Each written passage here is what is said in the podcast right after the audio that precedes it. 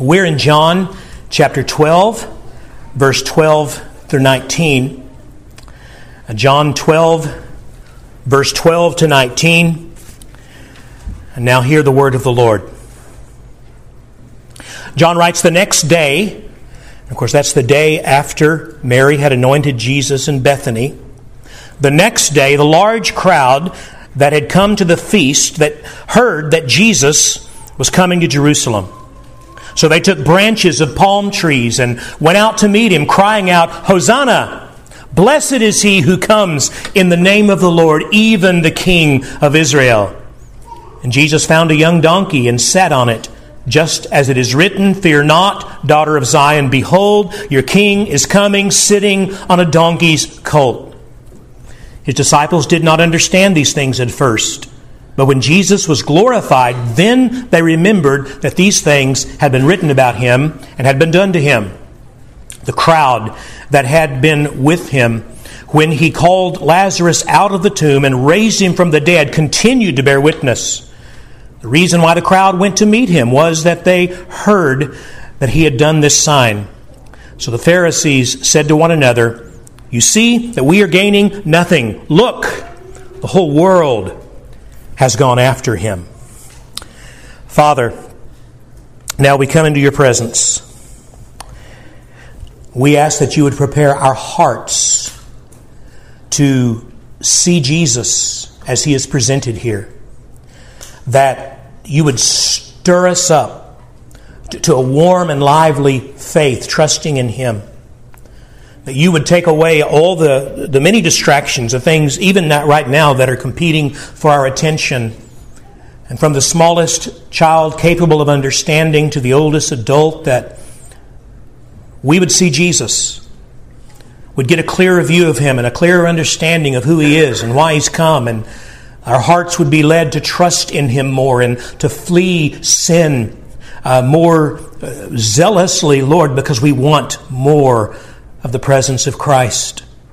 And so, Holy Spirit, now through your word, make known the Father's Son that we may see and live. In Jesus we pray. Amen. Well, the time had come. Jesus is headed to Jerusalem for the final showdown. And this next week, as John narrates it, beginning here and ending at the resurrection, will change everything. That's why all four Gospels record this event that we call the triumphant entry of Jesus. It's that important. Because everything is now in place. Sides uh, are, are being formed, opinions are uh, being expressed about who is this man? Who is he? They want to know. Many in the crowd have concluded that he must be the king the Messiah, the long awaited Savior, Israel has been seeking. And so they go out to meet him on the road leading down from Bethany, uh, proclaiming, as we heard, Hosanna! Blessed is he who comes in the name of the Lord, even the King of Israel. But here's the question we need to ask What kind of king is he as he comes to Jerusalem? Is he the kind the people demand? A conqueror to sweep away their enemies and give them an earthly kingdom? Or is he the king no one expected?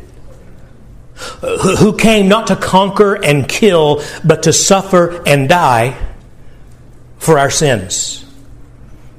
And so let's let's begin there on this jubilant day of celebration and ask why to begin with, why are these crowds here? We notice that they've come, by and large, because everyone wants a warhorse Messiah who will sweep away their enemies.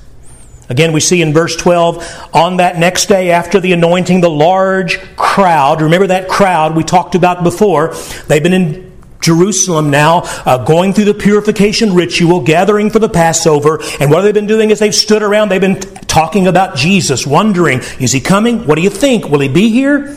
The large crowd, when they heard that Jesus was indeed coming to Jerusalem, they took branches of palm trees and went out to meet him, crying out, Hosanna, blessed is he who comes in the name of the Lord, even the King of Israel. It's a large crowd, John says. Now that's no exaggeration. Jerusalem was a city of about 100,000 souls normally at this time, but records show that during Passover that number could swell to between 1 and 2 million people.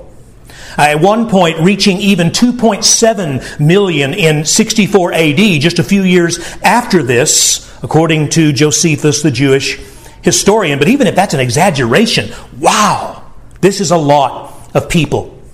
And, so, as, as, word gets out to this swelling crowd that Jesus just raised a guy from the dead two miles that way, and now he's headed this way, thousands pour into the streets and out the gates of Jerusalem to meet Jesus as he comes down the road from Bethany. And so you just have to picture these two large crowds coming together, converging on Jesus there just outside the gates of Jerusalem. Now, what are they doing? Why are they there? Well, they're there to proclaim him to be the Messiah King they're looking for. Uh, we can see that in three things here. We see it, first of all, in the way they go out to meet him. Uh, the word John uses for go out to meet is, is really specific. It's a word that was used for the procession given to a conquering king as he entered the city to, to claim his throne. Uh, what they're doing is they're giving him a parade. A victory parade. Imagine one of those great victory parades, ticker tape flowing in the breeze in New York City after World War II, and you'll get the idea. This is what they're doing. Further, we can see that in that they are waving these palm branches as they parade out to meet him. Now, that's interesting. Uh, palm branches weren't really part of the Jewish celebration of really wonderful props I have here. Palm branches weren't really part of the celebration of Passover, so, so where did this kind of thing come from? It, it didn't come from the Old Testament. There's nowhere uh, in the Bible, in the Old Testament, that God said, wave palm branches as you celebrate Passover. And so, if it's not from the Old Testament, where did it come from? Well, believe it or not, it was actually a kind of a political statement that was drawn from their more recent history.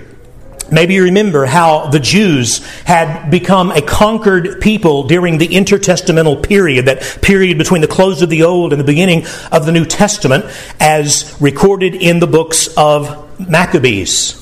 Uh, the armies of the Greek Syrian Empire, known as the Seleucids, had invaded Israel, toppled its government in 201 BC, desecrated the temple, subjected its people.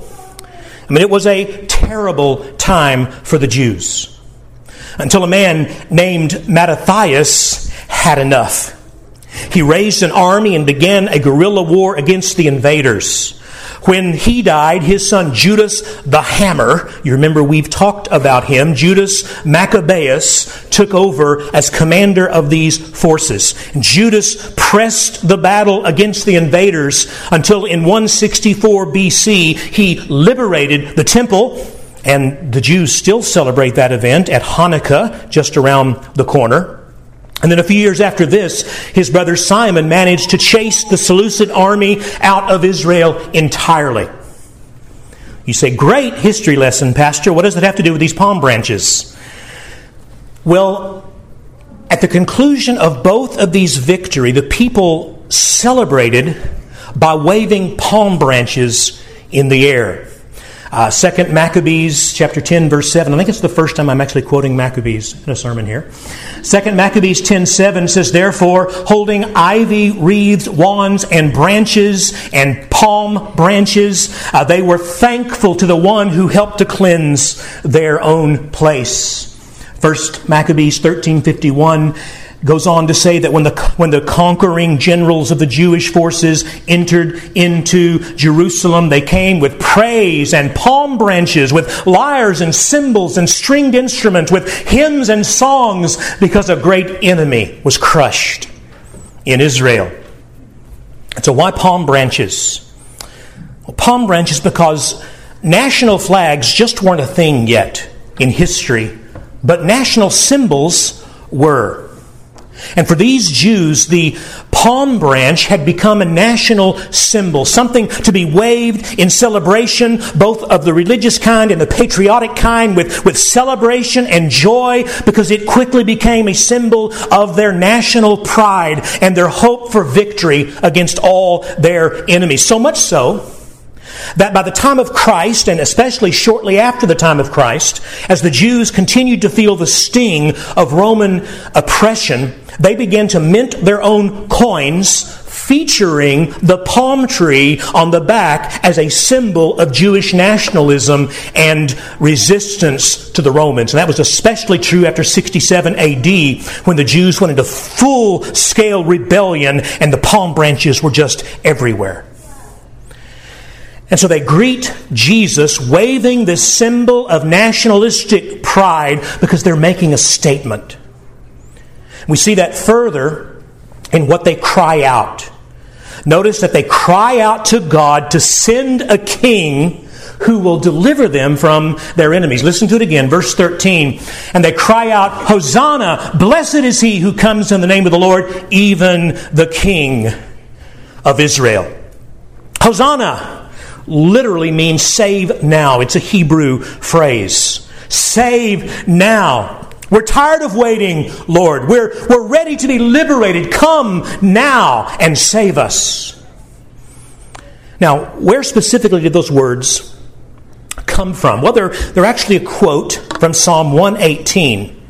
Psalm 118 is the last of the five Hallel songs, praise songs sung at Passover and other celebrations. So these, these are words the Jews all know by heart, just as you would know the national anthem or God Bless America uh, or, or something like that.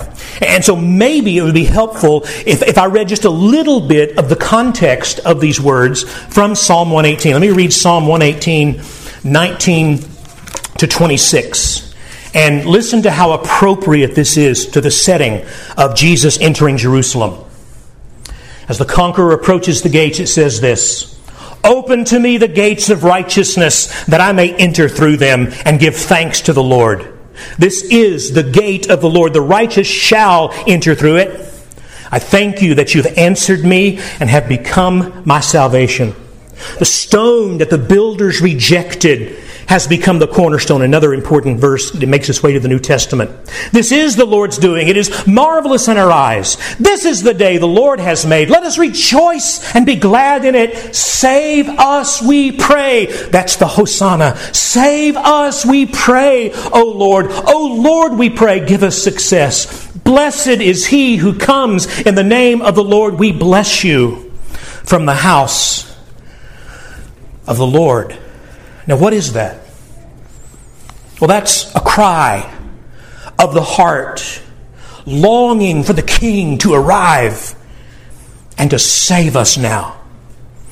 And spiritually, every Christian knows that cry. Don't you? Don't you know this cry? Lord, I need your help. Lord, I'm, I'm dying. Lord, come save me. We understand that this is the cry of the broken soul asking the Lord to come and, and step in and save me from sin and death and from the oppression of my own flesh, to, to come and conquer me and, and give me the grace that I need. And dear friend, you can cry that cry now. You can cry it tonight. You can cry that at any time. But for the Jews, there on the street outside Jerusalem, they didn't understand it in that way. For them, this psalm was the cry for salvation of a military kind. Lord, send a conqueror to come destroy our enemies and, and sweep away these opponents and put us on top. You can see it in the language that they're using here in the words they actually add to the psalm. Uh, he who comes in the name of the Lord was a well recognized title for the Messiah. So they got that part right. And then they quickly add, even the King of Israel. That wasn't in the psalm. Now they're doing interpretation. Even the King of Israel. Now, put yourself in their shoes and you can see what they're thinking. I mean, what is it they're asking for? What do they, what do they hope Jesus will come and do for them? Well, very clearly, what they're looking for is they are looking for a warhorse Messiah. A warrior king to come defeat their national enemies. They want Jesus to lead a rebellion against the powers that be and give us victory here and now. They're looking for a political Messiah who will come and make Israel great again. A political powerhouse riding a war horse to vanquish their enemies and put things right here and now in our nation. But what Jesus does next makes it very, very clear that's not the kind of king he's come to be. He will not be their political Messiah.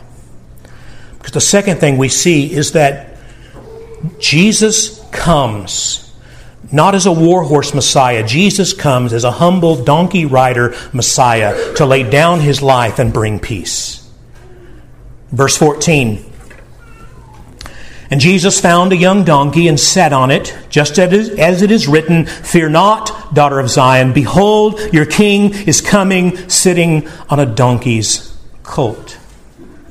R.C. Sproul rightly observes that something strange is taking place here in this moment. As the crowds are crying out for a conquering king to come to power and sweep away their enemies, Jesus finds a young donkey colt, sits on it, and humbly trots the rest of the way into Jerusalem. And the question that we need to ask as we read this is why? Why is he doing this? I mean, why does Jesus ride the rest of the way? Was he tired? I know Jesus wasn't tired. He walked with his disciples everywhere. 15, 20, 25 miles a day was nothing. Bethany's only two miles away. What we need to see here is Jesus is making a statement. This was no accident. John tells us Jesus found a donkey, but we know from the other Gospels that this was prearranged. Mark 11 through 12, very much like Matthew that was read earlier, says that when they drew near to Jerusalem, to Bethphage and Bethany at the Mount of Olives, Jesus sent two of his disciples ahead and said to them, Go into the village in front of you, and immediately as you enter it, you'll find a colt tied there on which no one has ever sat. Untie it and bring it to me. This was planned. Jesus had a purpose in mind. And so, as he nears Jerusalem in full view of the cheering crowds, these two disciples come out leading this little donkey, and he gets on it. Now, what's the image here? D.A. Carson indicates that this would have had a chilling effect on those crowds because this was not what they were looking for Uh, the kind of king that they were looking for should have come charging in on a warhorse army at his back, rallying the faithful to fight and die to secure their rights here and now. What they get instead is the kind of king who trots in humbly on a young donkey, this lowly beast of burden. And just to make sure we've got the right picture in our minds, think about this little donkey. Now, here in the U.S., you may not be aware of this, so you can, you can benefit from this. Here in the U.S., we have big donkeys. We've, we've bred them that way on purpose. We like big things. Our donkeys are almost the size of a horse. Middle Eastern donkeys, not so much. They were little things. And, and this is a young one, so smaller even still. Jesus would likely have been able to straddle this little thing without even actually sitting down. And have, to, he'd have to lift his feet to the side, eh, up in the air, in order for this thing to carry him at all. That's hardly the regal picture this crowd was looking for. Uh, R.C. Sproul comments on this. He says, This is not the picture of the Messiah that the people had in mind. They wanted someone to ride into town on a mighty steed and drive the Romans out, but Jesus identified with God's Messiah, the Messiah who was to come in lowliness, meekness, and humility. Not surprisingly, the same people who cheered him as he rode into Jerusalem screamed for his blood a few days later after he failed to give them what they wanted. This should be a lesson for all of us who come to Jesus with our agendas, making our demands of him, only to become disappointed, angry, and sometimes bitter when he doesn't do things the way we want him to do them. Jesus is making a statement. What's his point? What does he want us to see? Well, first of all, let's be clear. Jesus is not denying the fact that he is king. Yes, kings did indeed ride on donkeys in certain situations. A donkey was not only a symbol of humility, it was also a symbol of peace. Peace already won. No king rode a donkey to go out to war, but he would ride one when he came in peace. And so, in no way is Jesus denying that he is the king, the, the Messiah, the, the Savior that we need. So, why does he do this? Well, the reason he flips the script here and doesn't mount the war horse but the donkey is to make sure that we understand what kind of Messiah he really is. He has not come to kill his enemies and establish an earthly kingdom of power. He has come to die for his enemies. And by the way, that's us. Romans 5, while we were still his enemies. He has come to die for his enemies and to establish a heavenly kingdom of peace that will never end. Amen. Dr. Richard Phillips, in his commentary, says Jesus did present himself as Israel's true king, but not as the king whom the people were seeking. This was the provocative point made by the donkey on which he rode. The horse mounted king came bent on war. The donkey was ridden by a king who came with peace. Therefore, the point Jesus made was clear to all. His manner of entry could not have been more strongly a renouncement of the zealots' military idea of the Messiah. Jerusalem was offering Jesus the kingship, only a kind of kingship that Jesus pointedly rejected in the manner of his coming. Jesus is not the culture warrior many of us want. Because Jesus, here's the second thing, is proclaiming a completely different kind of kingdom. Matthew 21, verse 5, read earlier Behold, your king is coming to you humble and mounted on a donkey, on the colt, the foal of a beast burden. Do you remember? Do you remember in Luke 9? After James and John want to call down fire on a group of Samaritans who opposed them, do you remember what Jesus said to them? Luke 9, 55 and 56, New American Standard puts it well. He says, He turned and rebuked them and said, You do not know what kind of spirit you are of. For the Son of Man did not come to destroy men's lives, but to save them. I often think of that these days when I hear fellow Christians calling for the blood of our cultural enemies and sometimes of fellow believers. As if the way to win is to crush our enemies. And I, and I hear these things and I read them on Twitter and I want to say, I don't think you know what spirit you are of.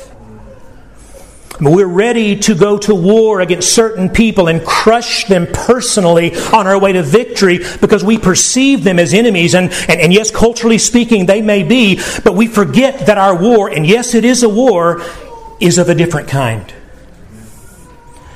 Ephesians 6, verse 12, we do not wrestle against flesh and blood but against the rulers, against the authorities, against the cosmic powers over this present darkness, against the spiritual forces of evil that are in the heavenly places. Not against fellow human beings, but against spiritual powers. And when we lose sight of that, and become like these Jews, cheering Jesus as he enters Jerusalem, hoping that he'll rally our troops to trample our present earthly enemies. When we do that, ultimately, we set ourselves up like them to betray him. We forget that the real battle is not won by earthly means or political maneuvering or getting the right person into office. It's won by the grace in Christ. And don't misunderstand me. We ought to be concerned about the direction of this nation in which we now live. Yes, it's in a terrible state. The Bible is very clear that there is right and there is wrong, and it tells us what is best for human flourishing, and we ought to advocate for those things that are right and best to the best of our ability.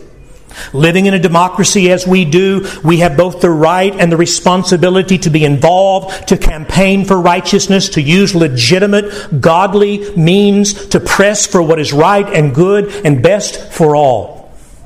But the danger comes when we begin to think that righteousness indeed can be established by political means and strong arm tactics.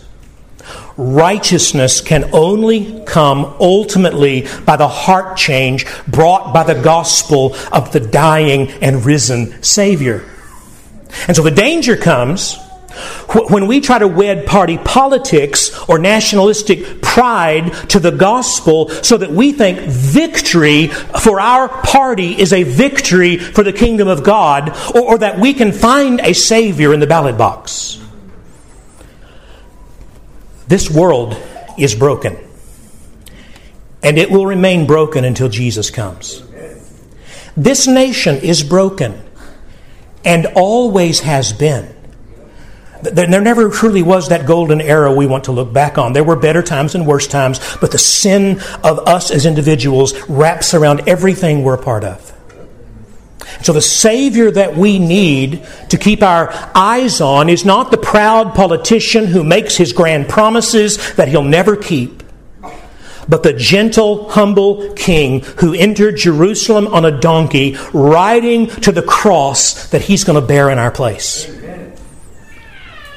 Phillips again says how easy it is for us Christians to get so caught up in the so called culture war, the contest today between the policies promoting Christian values and those of pagan unbelief, that we mount a war horse to ride against our sinful neighbors. But the Jesus who rode into Jerusalem on a humble donkey would have his followers likewise minister his truth in loving humility. As Jesus as Jesus as Christians face an increasingly hostile secular society, we must resist the temptation to wage war, but instead we must represent the Prince of Peace in his truth and love. As we interact with unbelieving neighbors, even including such flagrant culture war enemies as abortionists, homosexuals, and evolutionary proponents, we must reach out to them with the same loving desire for their salvation that drove Jesus into Jerusalem to take up the cross for his enemies. That's the Christ way. And it's hard. And it rubs up against our natural inclinations. But there he is riding that donkey. Notice the third thing we see taking place here. Notice that in this, Jesus is fulfilling prophecy. Verse 15 is actually a paraphrase of Zechariah 9, verse 9. And so let me read both to you. First, the paraphrase in John Fear not, daughter of Zion. Behold, your king is coming, sitting on a donkey's colt. That's the paraphrase. Now let me read the original, Zechariah 9, verse 9 Rejoice greatly, O daughter of Zion. Shout aloud, O daughter of Jerusalem. Behold, your king is coming to you. Righteous and having salvation is he, humble and mounted on a donkey, on a colt, the foal of a donkey. Now, did you notice the difference in the way the paraphrase of John begins and the original in Zechariah begins? Did you notice John has changed the beginning by substituting fear not in place of rejoice greatly. Now, actually, he's not actually changed it. What he's done is he's brought that fear not from somewhere else in Scripture, from Isaiah 40, in what was common in the New Testament, a blended quote of Old Testament passages. And so, Isaiah, uh, 40, verse 9, that John taps into. Let me just read part of that. Isaiah 40, verse 9 says, Lift up your voice with strength, O Jerusalem, herald of good news. Lift it up, fear not. Say to the cities of Judah, Behold your God. Now, why does he start there? Why does he start with Isaiah's fear not instead of rejoice? I think it's because when facing a hostile culture as they were and as we are, we do fear. That's why we want a warhorse Messiah to come destroy our enemies because we are afraid. I see a lot of fear among Christians today fear about what's going to happen next week, about what, what's going to come down the pike legally, about what we're going to have to face in the future. We have a lot of fear. Maybe some of those fears, humanly speaking, are justified, but let's just be honest, we have a lot of fear. And, and so, what God said to them in their fearful situation, I say to you, fear not. Stop fearing what might happen and look to your humble King. Trust Him that He knows what He's doing and that His way of coming and winning really is best. Amen. It says, Fear not.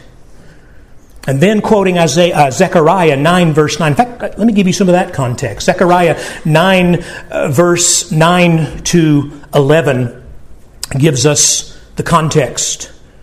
Zechariah 9, verse 9 Rejoice greatly, O daughter of Zion. Shout aloud, O daughter of Jerusalem. Behold, your king is coming to you, righteous and having salvation.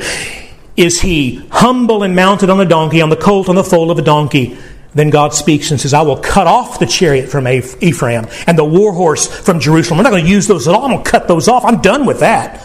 And the battle bow shall be cut off, and he, speaking of the Messiah, shall speak peace to the nations. His rule shall be from sea to sea and from the river to the ends of the earth. As for you also, because of the blood of my covenant with you, I will set your prisoners free. Fear not, he says, daughter of Zion. If you look throughout the Old Testament, daughter of Zion is what he calls his people when they're in trouble. Daughter of Zion is what he, he calls them when they need help, when they feel vulnerable. I have daughters. I understand this. Especially when they were young, but even to now, I have this sense of protectiveness. And, and, and, and, and you, you, you tell me my daughter's in danger. I'm coming. And God here says, Daughter, Fear not, daughter, because this humble donkey rider really is king, and he's coming in a way you don't understand. He doesn't look very impressive mounted on that donkey. His way of salvation doesn't scratch that itch you have for earthly power, but hold tight. Keep your eyes on him because when he's done, he, when he's done, and the things that are about to happen don't make sense to you now, they will. And by the time he's finished, oh, you're going to be amazed. Because it's not going to be by power, as men count power. Verse 10 says he's going to cut that off. But by the blood of the covenant, verse 11. That blood spilled in our place that we just celebrated in the Lord's Supper.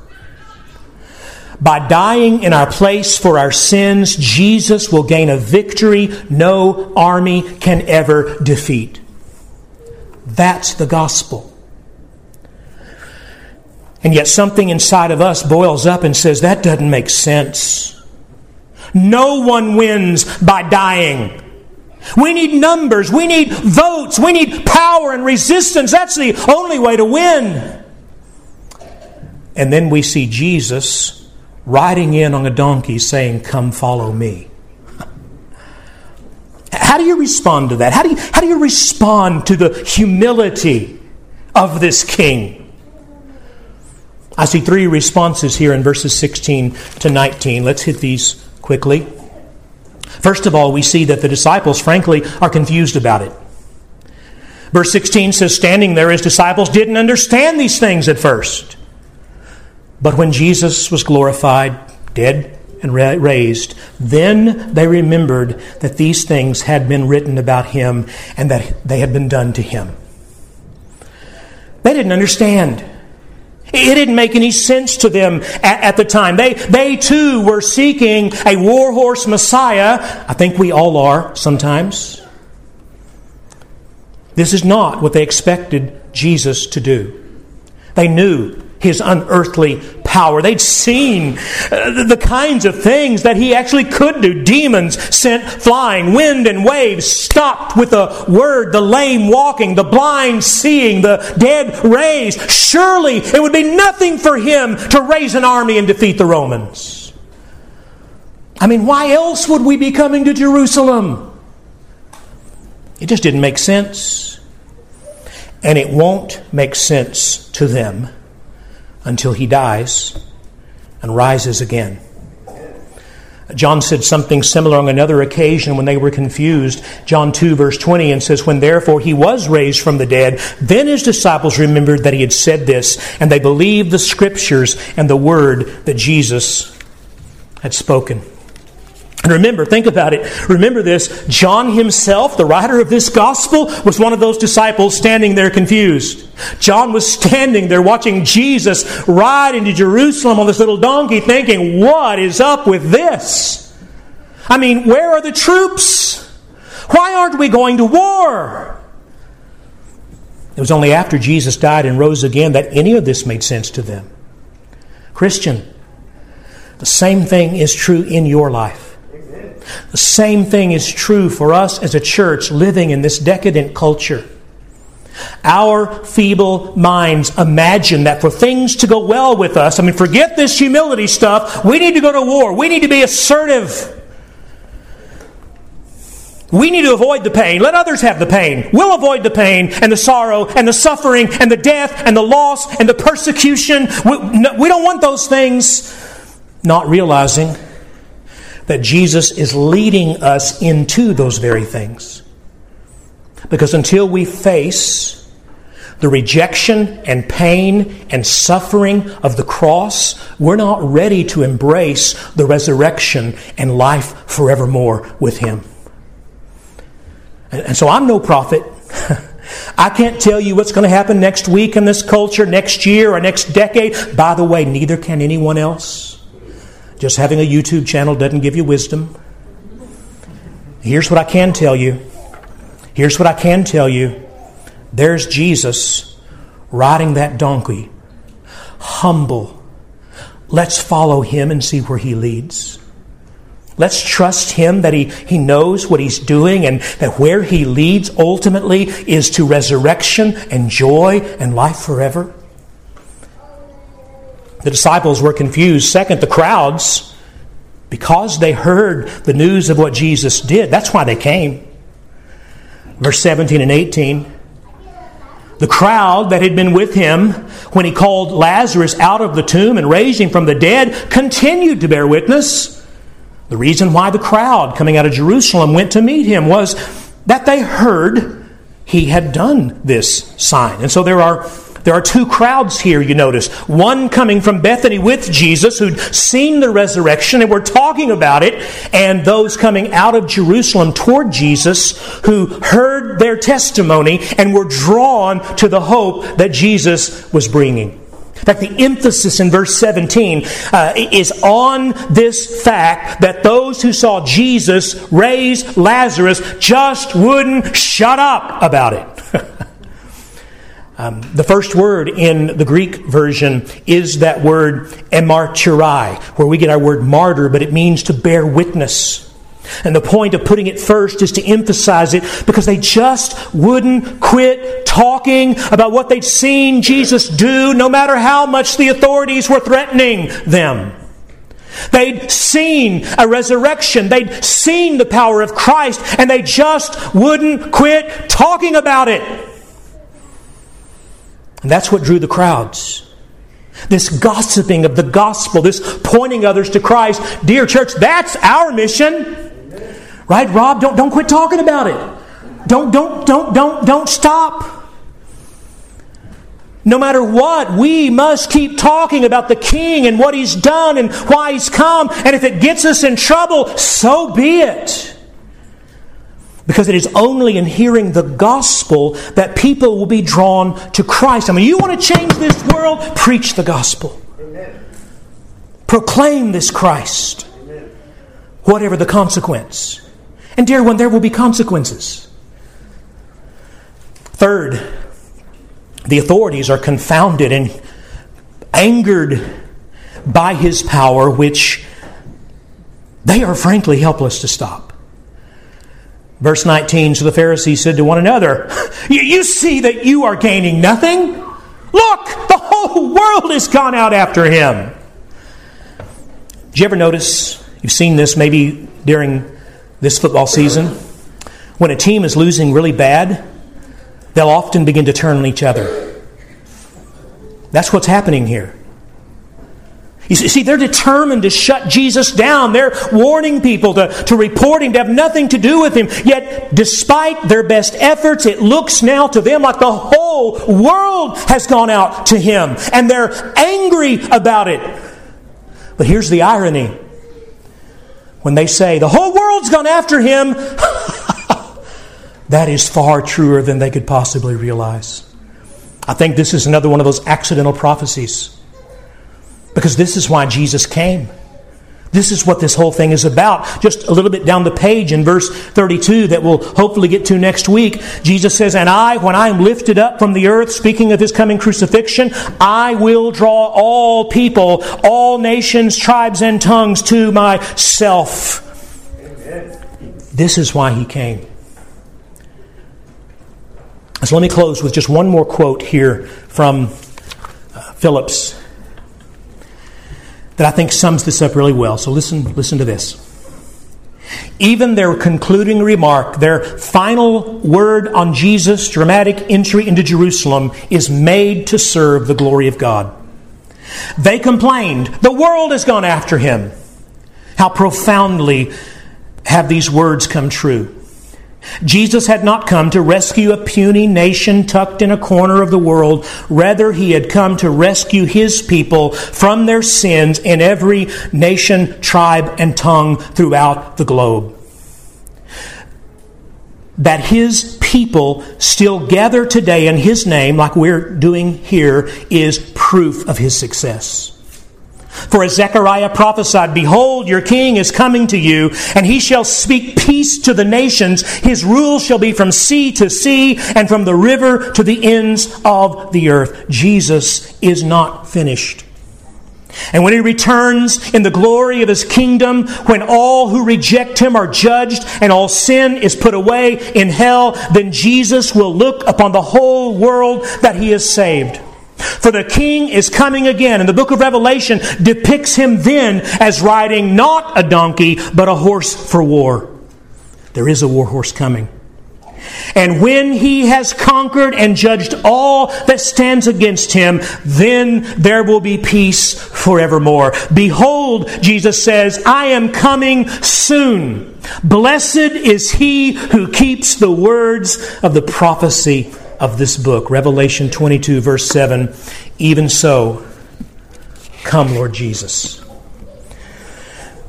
Lord, we stand now in that in between time, in that time when you have indeed conquered hell, death, and all sin and evil by your cross and empty tomb. And you now reign in heaven, and all things are carried forward according to your perfect plan and purpose. But we're here in the midst of the mess, waiting, Lord, oh, let it be patiently for your return.